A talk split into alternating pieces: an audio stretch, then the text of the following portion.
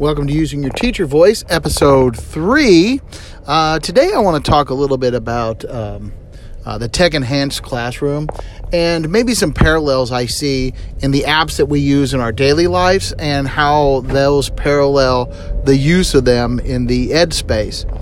Um, so, um, in particular, we're looking at Google Maps today. So, um, this summer, I took my family on vacation uh, to Florida. Like all good, true Hoosiers, we went to the uh, Panhandle and uh, used Google Maps to get me there. Uh, from uh, Evansville, where I live, on the southern tip of Indiana, um, you go to Nashville. From Nashville, you take I 65 south. Uh, all the way through Tennessee and Alabama. And then once you get to the southern tip of Alabama, or the southern end of Alabama, then you um, uh, take a you know, the Google Maps sent me down a U.S. highway, uh, worked my way across a couple other big highways into the Destin area. Vacation's over. time to head home. Um, I'm going to drive straight through, so um, you know, not stopping along the way, you know, for the night or anything. So, launch the Google Map right there, and it gives me three options to get home. Uh, option number one is to go over the Mid Bay Bridge to I 10 take I 10 west, work my way over to I 65, I 65 all the way back, uh, or at least to Nashville. Uh, option two, that was the shortest miles wise. The uh, second option was basically the way I came down. And option number three, which was the shortest time wise, was to take some state roads through the panhandle and then through the southern half of Alabama up to Montgomery. Once I get to Montgomery, then I got on I 65, and then it was I 65 back to Nashville and then to Evansville. I don't know if you're familiar with I 65 um, in Alabama, the southern half of it, uh, but from Montgomery on, oh, it's a tough road. It's tough. Uh, there's a lot of road construction. Uh, so that slows you down, uh, but it's also super congested um, because that's, of course, you know one of the main arteries into that Panhandle area of Florida. Uh, so there's like lots of people, lots of people. Um, it's congested, so you got this road construction which slows you down. The congestion makes it even worse, and then on top of that, you got people who you know, I mean, they're they're trying to get to Florida. They're trying to get out of Florida. They've dro- they've been driving lots of hours, so they're not really paying attention, or you know, they're tired, or they're just not really focused. So it's just it's just not a good situation. And you you know, I felt comfortable driving it, but you know, I was always worried about the people around me, right? And were they going to be paying enough attention to not get into an wreck with me? So uh, yeah, I I was like, hey, you know, if I can stay off of I 65 for a while and still make good time, which Google Maps said I was going to, let's do it. So I jump on I 60, or I jump on these state roads and I travel through the southern half of Alabama. And wow, that was crazy because I'm on these like basic two lane state roads and I'm driving through these little Alabama towns. Um, you know, I started kind of having that like flashback to that uh, scene in Cars where uh, Lightning McQueen is on the cliff and they're talking about how um, the uh, interstate dried up all those towns when the interstate came through. You know, all these little towns dried up, and I was like, wow, you know, some of these towns that I was driving through, they don't see traffic. They haven't seen traffic since the invention of the interstate, right? Like, you know, the interstate took right through here and people didn't drive this way anymore and I started really thinking like what that what the significance of that was, right? Uh, because you know I'm driving through towns of like you know 500 people, a couple thousand people, maybe 5,000 at the tops, you know, and you know they have like maybe one stoplight and it was meant to turn you know two and three cars at a time but on a busy busy travel sunday or saturday they're getting like four and five hundred cars right like just stupid crazy numbers that i'm sure that these towns weren't really prepared for. And so I started thinking like like first off, yeah, it was really cool that I was in these little towns. I'm seeing things that I would never have seen. Um, but that also made me think like are there like are these people prepared for this? You know, they have like a volunteer fire department. They don't have an ambulance. Maybe they have a couple of, you know, uh, policemen that work, you know, then they share with the county, you know, for coverage. It's, you know, is there some liability in, you know, in the technology pushing all these cars into this space that wasn't really designed for it? And then, of course, you know, the wear and tear on the road. So there was, a, you know, I was kind of doing a lot of thinking about these things. Uh, and then the more I thought about, you know, this, this, you know, what, what was, uh, what was going on with Google Maps on this drive, I started really thinking about the parallels of that tech enhanced ed space that we're in. That in our classrooms we have so much technology, um, and you know we take for granted the technology in our daily day lives. But in our classrooms, what are the things that we should be doing with this technology? How could we utilize it better, or what kinds of things should we consider when we bring these technologies into our classroom? And I kind of I kind of narrowed it down to three parallels that I saw. Uh, and the first one was a real simple one. I mean, that's the that's the idea of like you know digital citizenship, um, and you know just using you know digital's resources appropriately. So I'm, you know, I'm driving down the road. Um, I, I, did get up on I-65, you know, after Montgomery, and I'm driving down the interstate, and you know, the map comes up and it says, "Hey, there's a wreck ahead of you. Uh, going to delay you 15 minutes. Do you want to go around it?" And I'm like, yep, let's do it. And so I go around it and I get off the interstate on this state road and I go over and I get on literally an unlined, unstriped, blacktop county road. And that takes me up. I catch another state highway and then I cut back toward the interstate. Uh, you know, so I kind of make this little U and I get back on the interstate about 10 miles down from where I got off. And it did, you know, I, I'm assuming it saved me the time it said, you know. But as I got off the road, all these other, uh, as I got off the interstate, all these other cars were getting off with me. And, you know, they all have, you know, out of state plates. So I know that their maps were telling them the same thing. And then we go down this state road and we all turn on this blacktop. And so, you know, I am, uh, you know, as we were going through, I was, you know, trying to watch, you know, when the map gave me options, you know, I was trying to see what it was going to give me. Uh, you hear stories all the time of people like, you know, driving off the driving off of a, a, broken bridge or driving, uh, you know, into a cornfield because you know the map said to turn left and there wasn't a road at, when it turned left, right? So, um, you know, I was trying to pay attention to this and trying to look ahead and trying to make good decisions. Uh, and I know what the road signs are. I knew that I was getting getting on a county road um, in advance. But it's like, how many of the other people around me were doing that? Like they all got off the road with me, but were any of them looking ahead?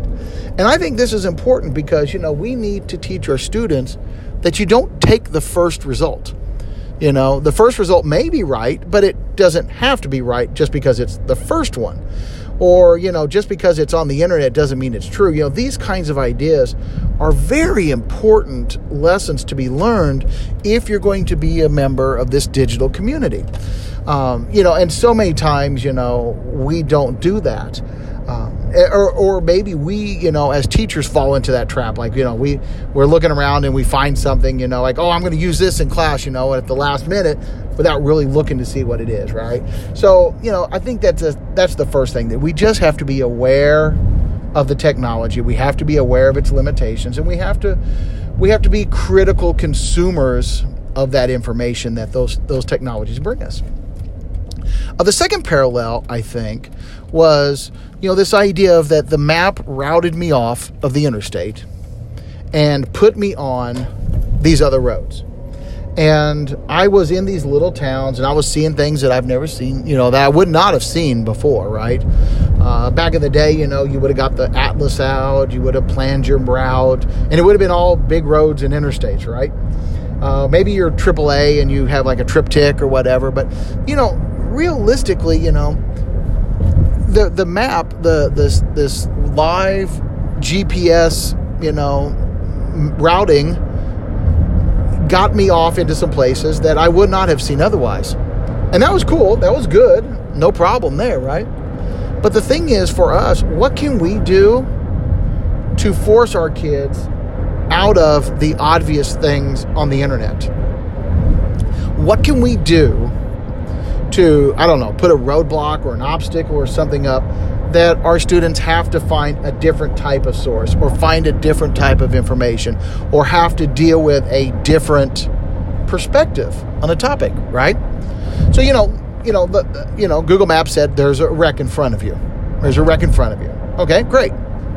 It gets me off in this place. So maybe like my students what kind of obstacle can I create for them?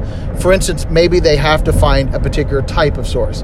I need you to find a primary source that comes from before 1900. Uh, I want to find three different viewpoints on this topic. I need to find first person accounts of this event instead of like major news accounts, right? So I think that we as educators, when we ask our students to use these technologies, we do need to think of ways to encourage or to force maybe the students to get into some other types of information, other parts of the internet. Okay, yes, there are some pretty dark corners of the internet that we don't need them in. But overall, we want our students to get a variety, to get a lot of different things to work through. And, you know, Google Maps did it for me because something happened in front of me, right? So why don't we do that for our students when they're online? And the third one, the third parallel I saw, um, and this, this is one I think is so much more difficult. How can we reward our students for getting off the beaten path? Um, so I'm driving, you know, like I said, I'm driving through these little bitty towns, and we stop somewhere to get gas. Uh, you know, the kids need to go to the bathroom, whatever. So we go to the, you know, we pull into some gas station, some little town, and in the parking lot the football and cheer teams from the local high school were having a bake sale. They were selling barbecue chicken and sides and you know the whole nine yards. But they also had this bake sale going on. You know, the, um, you know, and the kids like, oh look, Dad, you know they're selling you know no bake cookies and you know so we got you know we got some no bake cookies and we got some fudge and you know I mean, it was it was really good. it was really good. But you know I started thinking about like, okay, so I saw really cool sights, yeah, but I had these like really good no bake cookies. And let's be honest, I mean, I wouldn't have got a no bake cookie in a truck stop on the interstate, much less a, a good one, right? I mean, you know, I wouldn't have found that at all. But because I was off into somewhere different, I got a new experience. I got a reward. And I think we need to think about how to encourage our students to go that extra step, to do a little bit more digging, to go into that new place, to try a new type of search. Um, what can we do to reward them for it? Now I know obviously the grade, right? But what kinds of what kinds of things can we do to create that culture in which it's not just a requirement, but it's just the way we do things, right? We want our students to want to try to find something different or new or to be critical and to look for the second and the third and the whatever sources to validate and verify and to find those new things. What can we do to create that culture? Now, there's a lot of things I'm sure we can do. Um, you know, I you know, grade wise, obviously, you know, but you know, what can we do to reward that?